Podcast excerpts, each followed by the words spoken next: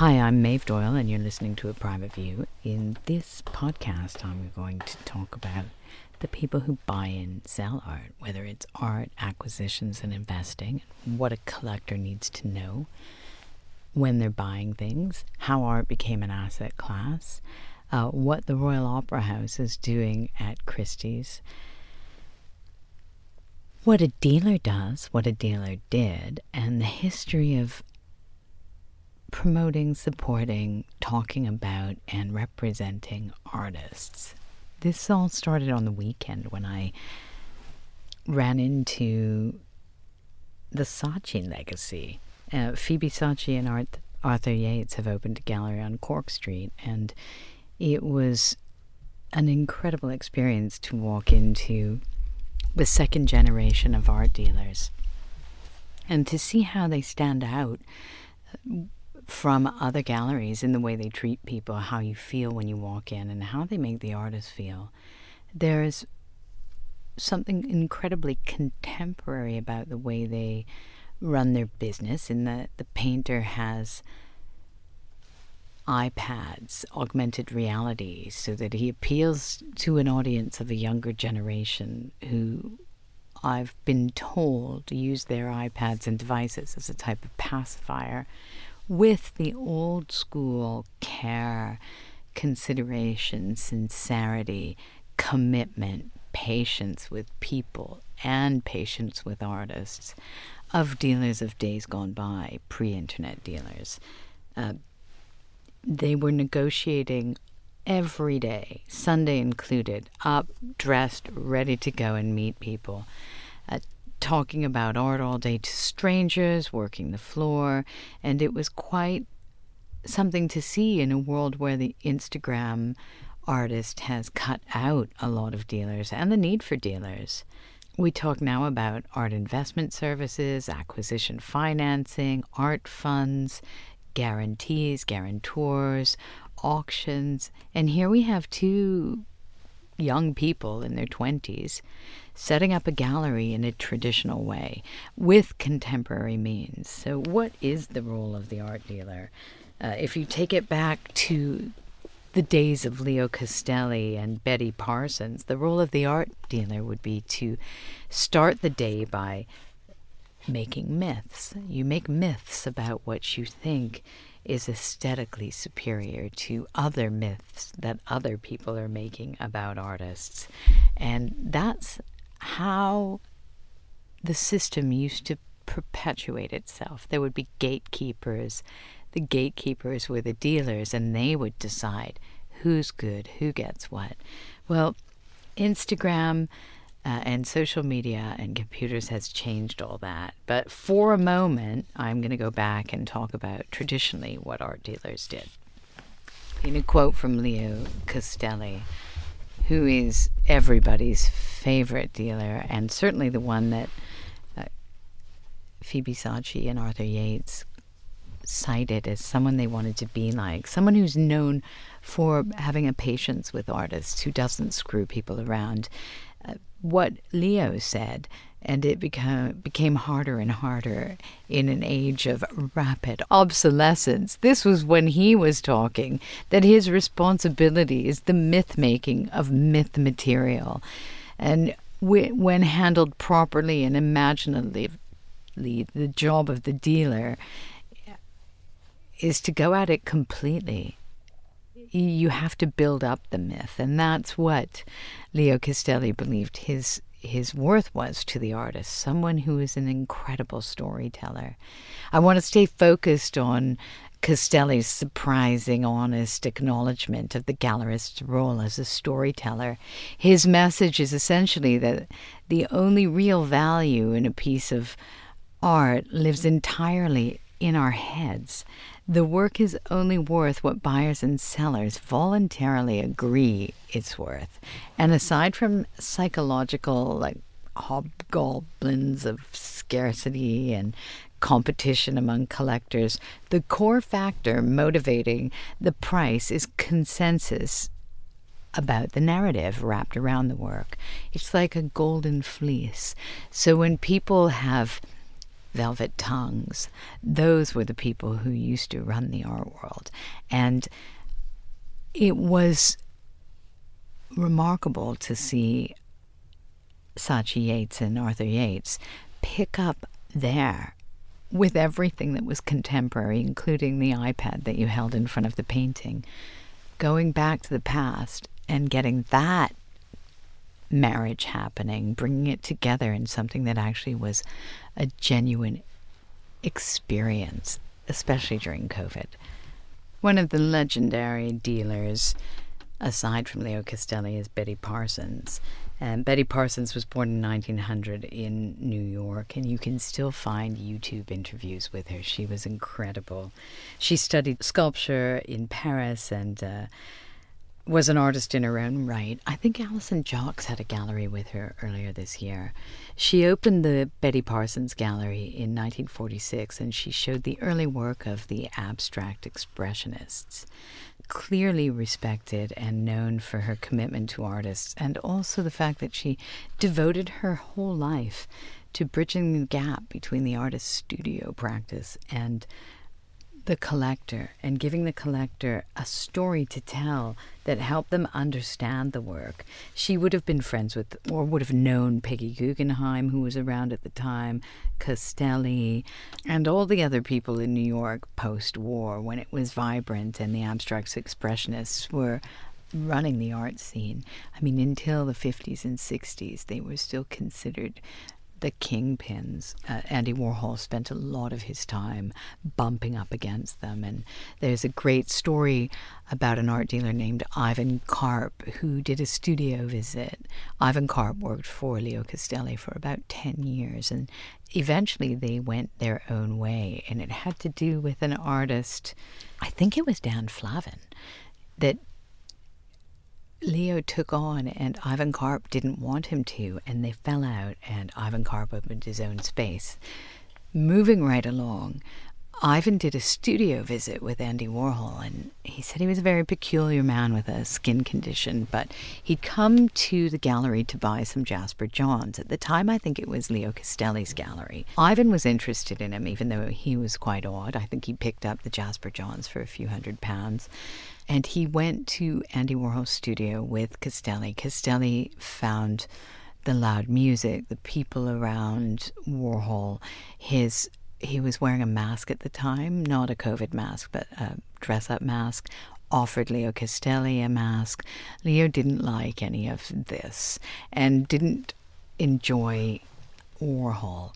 Karp did, and when they separated, Castelli and Karp, uh, he did a, inter- a studio visit again with Andy Warhol, and Andy Warhol had soup cans, of which, by the way, on the first visit, although Leo Castelli didn't like Warhol, didn't want to represent him, he did buy one of his soup cans. I think it was something like 35 pounds at, at the time. But what Warhol was doing, and this is how big the abstract expressionists were, is he was leaving drips on his Campbell soup can. And Karp was like, What are you doing? And he's like, Warhol replied, The abstract expressionists are just so incredible. I can't not acknowledge them. I'm not them. But I have to say that they've changed the art world. And Karp's like, Yeah, yeah, I get it. But now take it out. You're doing something different. What you're doing is clean lines, pop art, manufacturing. Uh, and and really dealers in the 50s, 60s, 70s, 80s, even 90s were helping the artist create the next body of work. We've heard a lot about Charles Saatchi and Damien Hirst, and Saatchi helping Damien make decisions. Uh, clearly, they're still friends because when Damien opened his retrospective at Newport Street Gallery this month, Charles was the first person to go and see it. And in the spirit of his daughter Phoebe opening the gallery, we're talking about dealers.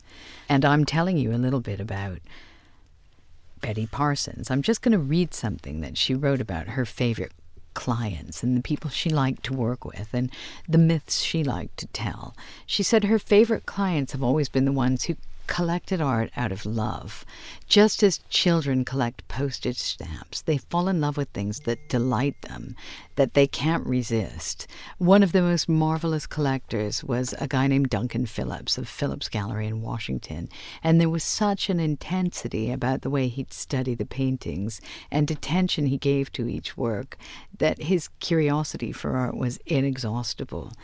And this is true for great musicians too. You challenge yourself to look at work that you don't like as well as you like because you're studying, you're developing your eye, you're trying to read the language, and you keep an enthusiasm for all artists and all work, not just stuff that you want. You don't shut out the rest of the world. And that's where the tolerance and the patience comes into it, and the time. Then Betty Parsons goes on to say, then there's the collector who comes in and wants art for investment, or wants art to put over their sofa, or those who buy it for a certain status, uh, for some vague goal of attaining uh, a social position that's higher than the one they have. And we know a lot about this.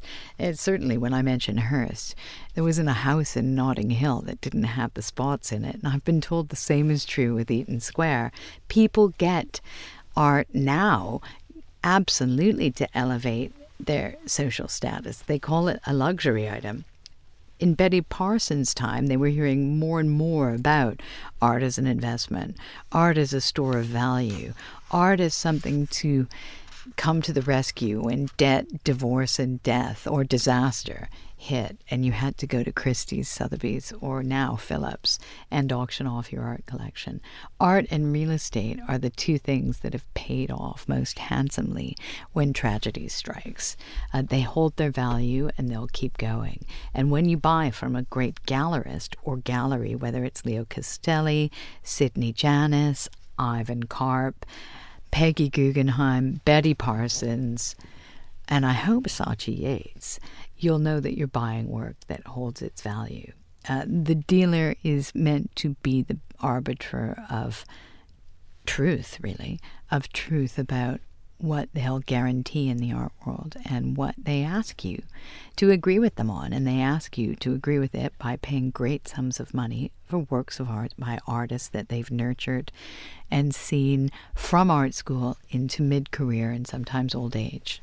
The best situation is when a dealer and an artist grow together. And I hope that happens with Pascal Sender and Saatchi Yates, who I have been talking about a lot because it is true that they've inspired this particular podcast about dealers and what dealers do. It's been a long time since I've walked in a gallery and people get up from behind their computer to greet you, uh, unless you've booked an appointment and are there to see something some people say if only the political world could be a little bit more creative and you could see that artists have to contribute to society and uh, well you know buying and selling all of that it's only the end of, of a process of something else of permitting things to happen of permitting people to come into your life of artists to come into your life of permitting your mind to open and look at what they're doing um, and what they're creating and what the paintings are, what the sculpture is. And if there's anything valuable about it in a true sense for you, do you ever wake up and think about it at night? Uh, for the art dealer, discovering a young artist and giving him his first show is the most exciting thing in the world. Uh, when out of nowhere you find an artist and you think, yeah, I can, I can deliver a tremendous wallop and affect and impact the art world with this guy. There's an artist. There's an audience, I mean. This guy, this girl, there's a there's an audience for this. That's a great thing and there's no bigger thrill than having your first exhibition with a brand new artist and it selling out. And I think to repeat again, that's what I saw on the weekend at this brand new gallery with two new people and an emerging artist. I saw this relationship of the three of them coming up together and all putting themselves on the line and saying, "Yeah, we can find an art an audience for that." So, although it was incredibly contemporary, it was also building on history. I'm going to talk about a couple of other dealers that are people to watch that kind of bridge the gap between the past and what we're going through now. In the words of Leo Castelli, there are certain moments in the evolution of art when it seems it's not enough to create in the spirit of a previous generation. There's a feeling that new ideas must appear and perhaps great contradictions occur. A dealer, an art dealer, must be able to pinpoint these moments when they occur and to identify which artist embodies the new ideas. When Leo Castelli opened his gallery, he felt it was one of those moments and and when he came upon this group of artists, Jasper Johns, Robert Rauschenberg, and Cy Twombly, each of them in their own way representing a quantum leap into something new, he knew his life's work was cut out for him and he continued to be the greatest proponent of, of those artists and, and changed the way we remember art history. In fact, he wrote art history based on his relationship with the abstract expressionists. Leo Castelli's wife was Ileana Sonnabend, and people will always tell you that she was the one who understood the art world. Uh, they went their separate ways, uh, but they remained friends and talked to each other every day. So amicable, uh, you know, the fire went out. What can you what can you do? Uh, but he stayed in New York, and I think she went to Europe, perhaps Paris. For a long time, no gallery in Europe bothered to show American art. It wasn't considered at all important. So Castelli asked his former wife, Ileana Sonnabend, who opened her Paris gallery in 1962, if uh, she could show the work of Rauschenberg and Johns many other of his artists who weren't seen in France. So he would have started that idea of globalization about it wasn't really enough to be famous in one country, that you needed to be famous internationally to have a place in the history books, in the art history books. And then in 1964, Castelli's artist Robert Rauschenberg won the Venice Biennale. Uh, that was the first time official recognition was given to an American artist in an international format, forum. It was unprecedented. So the gatekeepers, until Castelli, kept the art world in Europe. They, they wouldn't let the Americans in. And after the war, with the help of Castelli, American voices began to be heard on the art scene. We can see that happening now diversity issues and gender issues, shaking the bars of the gates that keep them out of the art world and demanding to be seen. Uh, and you do look back at history. That's why I know people are bored with the past and they don't want to talk about it and it seems heavy, but unless you understand the past, it is my opinion that it's hard to move forward in the future because there's a lot of answers in art history that show you the way forward. And it may not be exactly the same way, but it starts you on the journey, and then things happen the way they're meant to in the right time. Whether it's American or European or Shanghai uh, or the internet, the one thing I can guarantee you is that the art world is very small on another level, the work can be sanctioned in different ways. Leo Castelli has always been the pioneer in in this by allowing other galleries everywhere to show his artist. He had shared experiences, which really is a different kind of philanthropy. It means he it could mean he genuinely wanted what was best for the artist and didn't think about himself, which is a riddle in a sense because he is the most famous and most memorable artist or dealer who who is never screwed anyone over. And yet he also created the best artists so there's that there's that funny thing of you don't want to let go of control because you think you'll lose out but if you don't let go of control your artist can't flourish.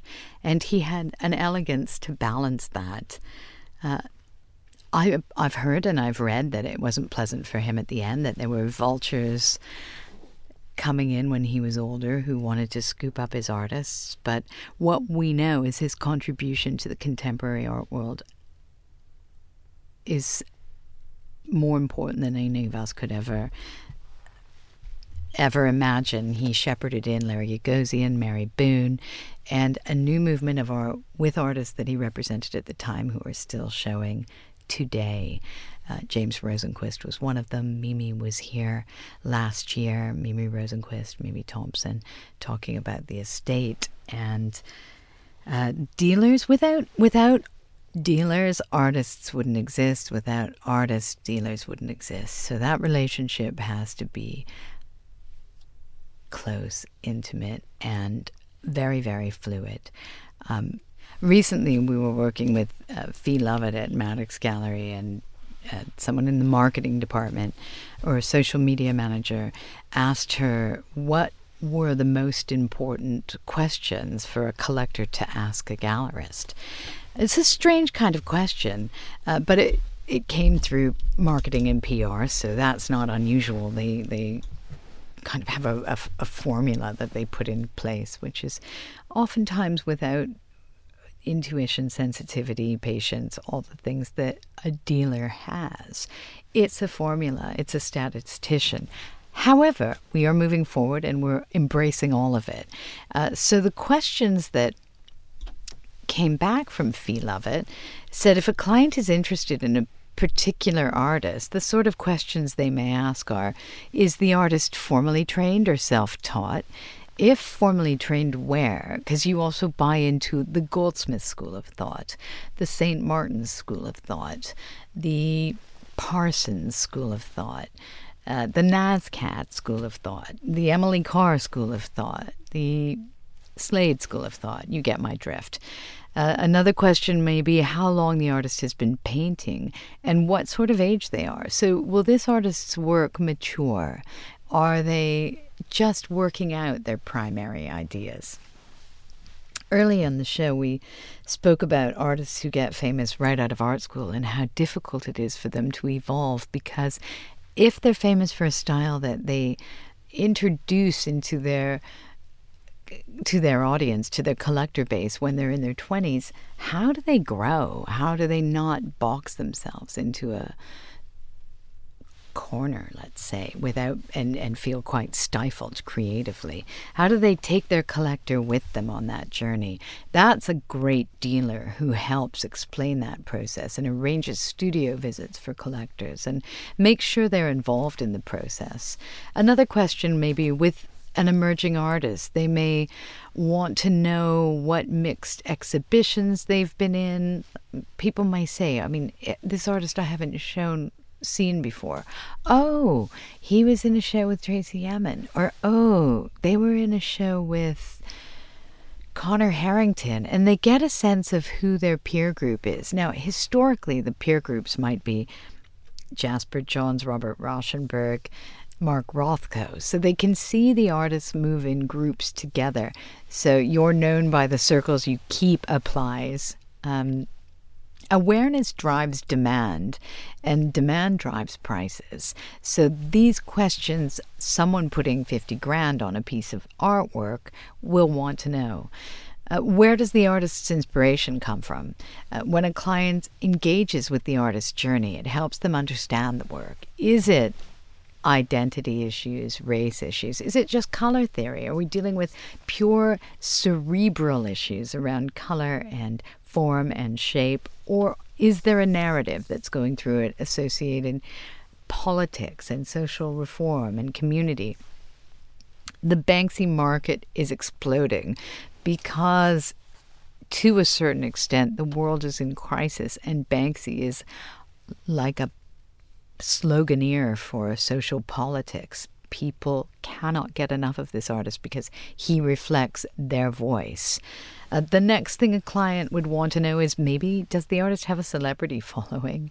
So, what that means, and we all laugh at the word celebrity, is are, are the works by this artist in notable collections? Because if someone who you respect, um, for instance, the Rubells or Peggy Guggenheim collects this work, it's a good sign that you're onto something good because you respect their taste. Uh, the, the, another thing would be the medium. Although I'd say if you're in front of the work, you have a sense that it's a painting, not a print or a drawing or a sculpture. But is it oil or acrylic, or are they using animal products? I mean, these are more nuanced questions, and they may have to do with the climate the collector lives in. You don't want to put things in strong sunlight or maybe cold conditions. And that's what they're asking. How should they frame it? Should be UV protected glass. Those are the sort of things a great dealer can help you with. You know, I've never really told you about myself in a long way, in a long historical way. And I realized I've opened galleries and worked in galleries and I've never told my story. So as a as a sort of beginning to it all, I'm gonna I'm gonna tell you a little bit now. Um, as you know, galleries are information centers, and the best galleries in the world are really contemporary museums. They're, the difference is they're self funded. Uh, visitors occasionally, and you'll find this if you work in a gallery, will call and ask if there's an admission charge to go to a gallery. They can't believe the quality of work is is free to see. One of the beauties of living in Mayfair is that all the best galleries in the world are there and you can walk in and see. Of course, it's a bit different now because of the COVID crisis. You just book in advance, but it's such an incredible thing. Now, as someone who's running a gallery, it's also a massive commitment. Uh, we were talking about Hirst's privately funded museum with his own collection where nothing is for sale. And you think that is someone believing in our common cultural future financing and funding that. And a lot of gallerists do the same. How do I know that? How do I know that they're not really the stereotype of someone who's like cheating and doing unscrupulous things to all the artists? Because they're not all that way. I mean, it gets called out very quickly. In fact, there was a recent calling out about something that's happening next month. Uh, artists will always find a way of talking about anyone who cheats them, so you'll know in advance. So, back to what I did and do. Uh, I had started with my first gallery job at the Hayward Gallery many moons ago. And then I moved to Vancouver to finish a degree at Emily Carr. It's now a university of art, but at the time it was an art school, and you would augment your your BFA uh, at the University of British Columbia. While I was there, I knew because I went back a little bit older. I'd been to a million galleries. I'd been to Ontario College of Art, uh, Chelsea. Um, St. Martin's and didn't stay anywhere. I had different urges at the time and I needed to get out and see things. Um,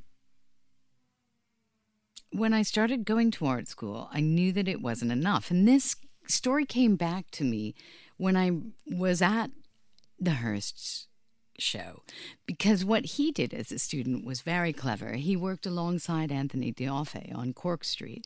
So he never let himself become so isolated from the conversation of the art world and art market that his studio practice was not in touch with what was going on. He was also meeting and networking and watching the business of art move. I started working at Diane Farris Gallery. Uh, she was the first person to introduce me to Dale Chihuly. Years later, I saw Chihuly's work. He had a patch over his eye, worked in Seattle, blew glass into sculpture. Incredibly beautiful work.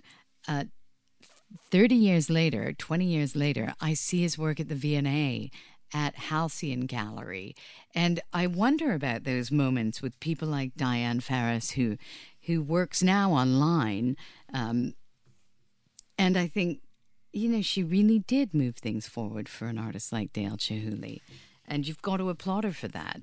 And then I started, I didn't really work. I did for a, a minute, but I started hanging out a lot at Monte Clark Gallery and helping, almost like a an apprenticeship, but it was a friendship apprenticeship. And There was no money being made. But as as a lot of people at the time, you weren't always chasing money. You were trying to chase interesting stories and ways of life. And Monte Clark was a young dealer who opened up in Gastown in Vancouver, and he was showing Attila Richard Lukacs, uh, Stephen Waddell, Steven Shearer. He was also Geoffrey Farmer was in and out. He was also in touch with the Roy Ardens, the Jeff Walls, the uh, Stan Douglas, the Rodney Grahams. So being in the gallery, in fact, taught me as much, if not more, than what I was learning in art school. I needed to kind of think about what I was going to do because to that point I'd been making art and I realized I was really missing gallery life. And that was really what I was happiest doing, which was talking about art, uh, dealing with people, trying to help people understand what artists were doing, how to add them to to their collection.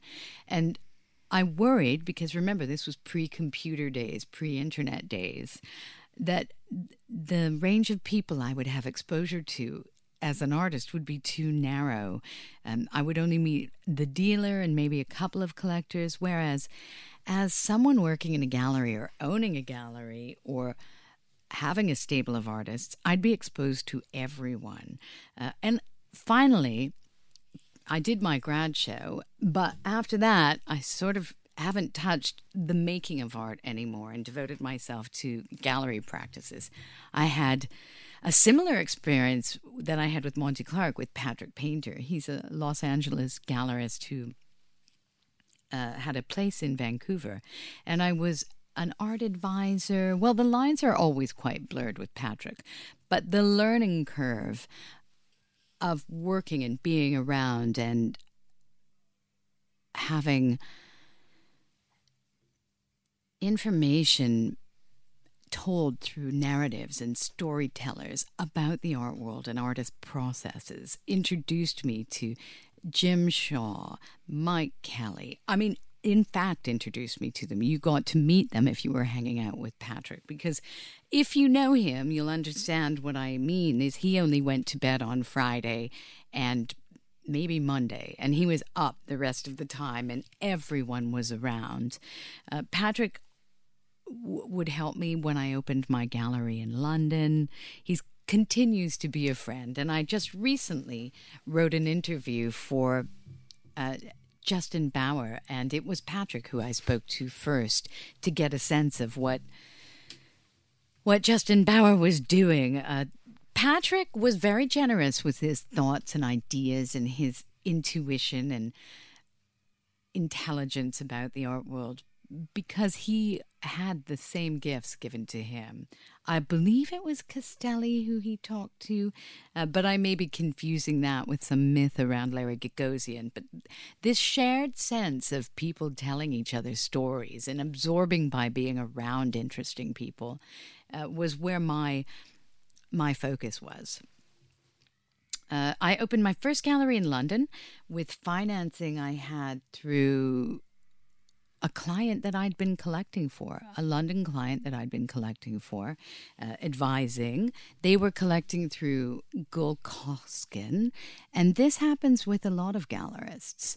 Uh, I'd helped this person purchase lots of work, and anything they were going to buy, they'd send to me.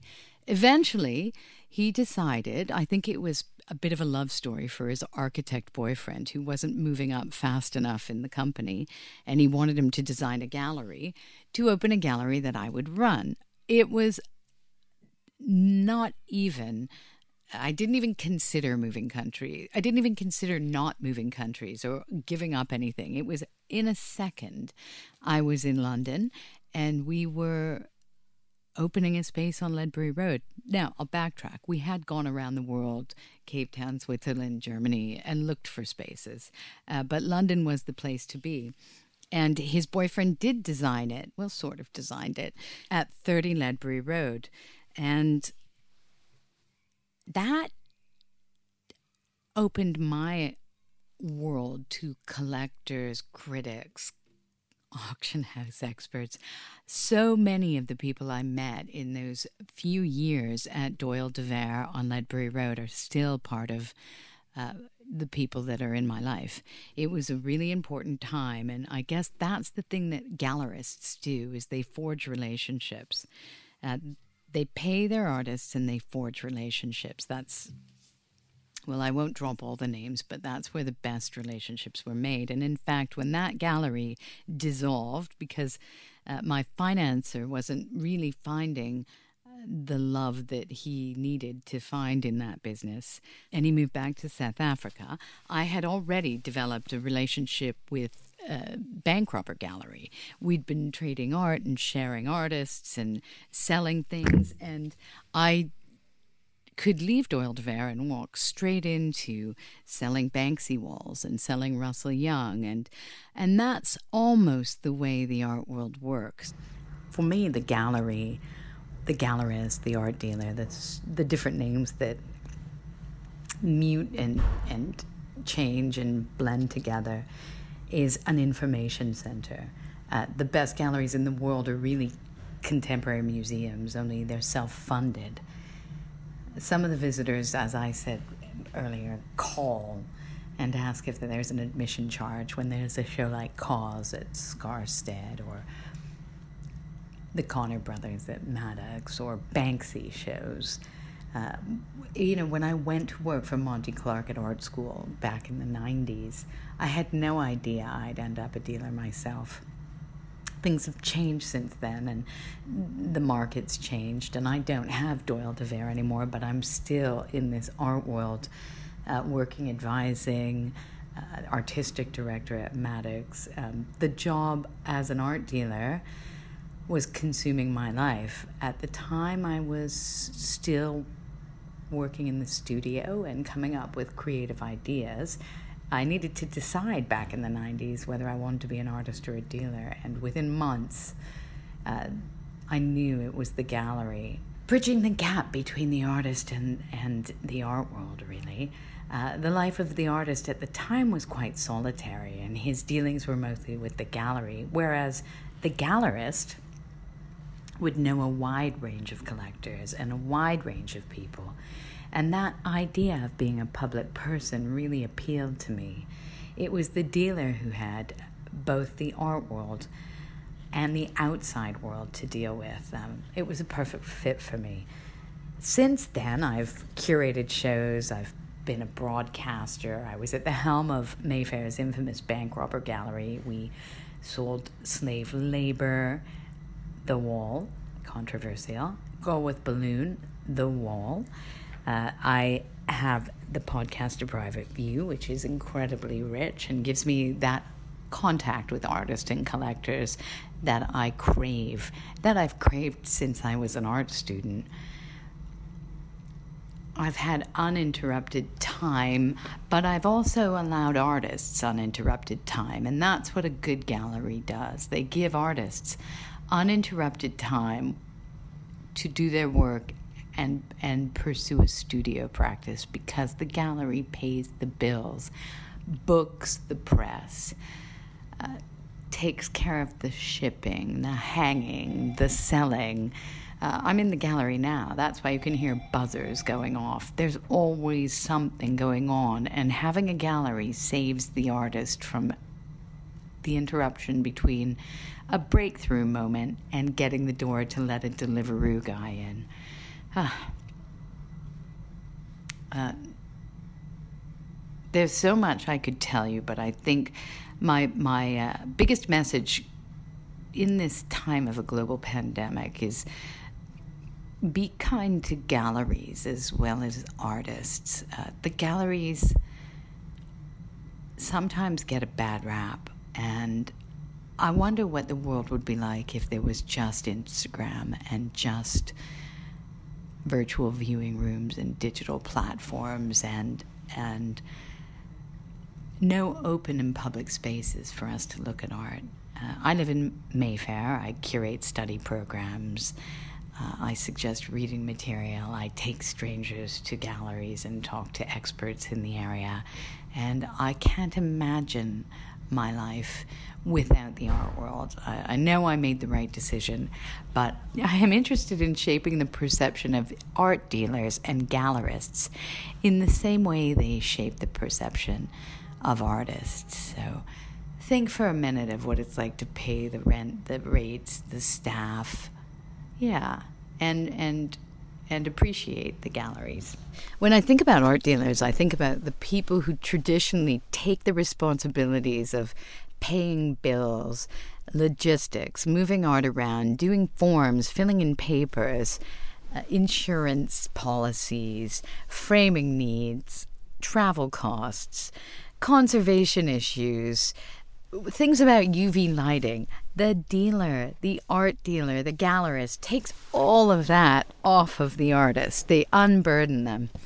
When there's things like a pandemic, such as what we're dealing with now, an art dealer, a traditional art dealer, will then become the patron of the artist. They'll regularly buy works of the artist during a time of uh, slow sales, let's say, and they'll make sure that artist always has an income. It's called a stipend in a sense. Sometimes the stipend is painting, sometimes the stipend's cash. You never quite know, but art dealers really do everything they can to alleviate the artist of the burden of anything other than focusing on creativity. They create this insular world where the artist has one thing to do, and that's to go to the studio and practice in the studio. Traditionally, the best dealers have grown with the artist. Uh, they grow age wise. They all start young and they grow age wise with the artist. It's an it's a relationship that's based on trust, a common narrative, a common direction, and also traditionally, and now it happens online they bring their friends with them. Uh, Castelli was famous for that. Castelli was famous for having artists and all their friends at his gallery, and it creates a nice stream of consciousness. Uh, my own experience in the art world has been uh, in and out of other galleries. Um, some dealers are better with artists, other dealers are better with collectors. Uh, but when you're looking for a dealer, particularly now when we have social media, uh, which can do a lot of your audience building, you have to realize that the negotiation with the dealer is to find out actually what they can do for you. Can they get your work into museums? Can they create an audience for you that you don't have? Are you now included in the Venice Biennale? Can they make sure your work goes through the auction system? They're, they're hard questions to answer, but looking for a gallery just because you think a gallery, you need a gallery, isn't enough anymore. Most most artists should be creating an audience and a following and a collector base on their own through social media and art fairs before they go looking for a gallery so that there's a level of equality when they meet a Thaddaeus Ropac or a Sadie Coles or a David Zwirner or a Massimo De Carlo. You go to the dealer with something and then you start to negotiate how they can better able you to take your position in art history. Uh, this is the podcast on art dealers. If you liked it, please subscribe. Uh, thank you, Khorshid Homi, for producing and Soho Radio for making everything possible.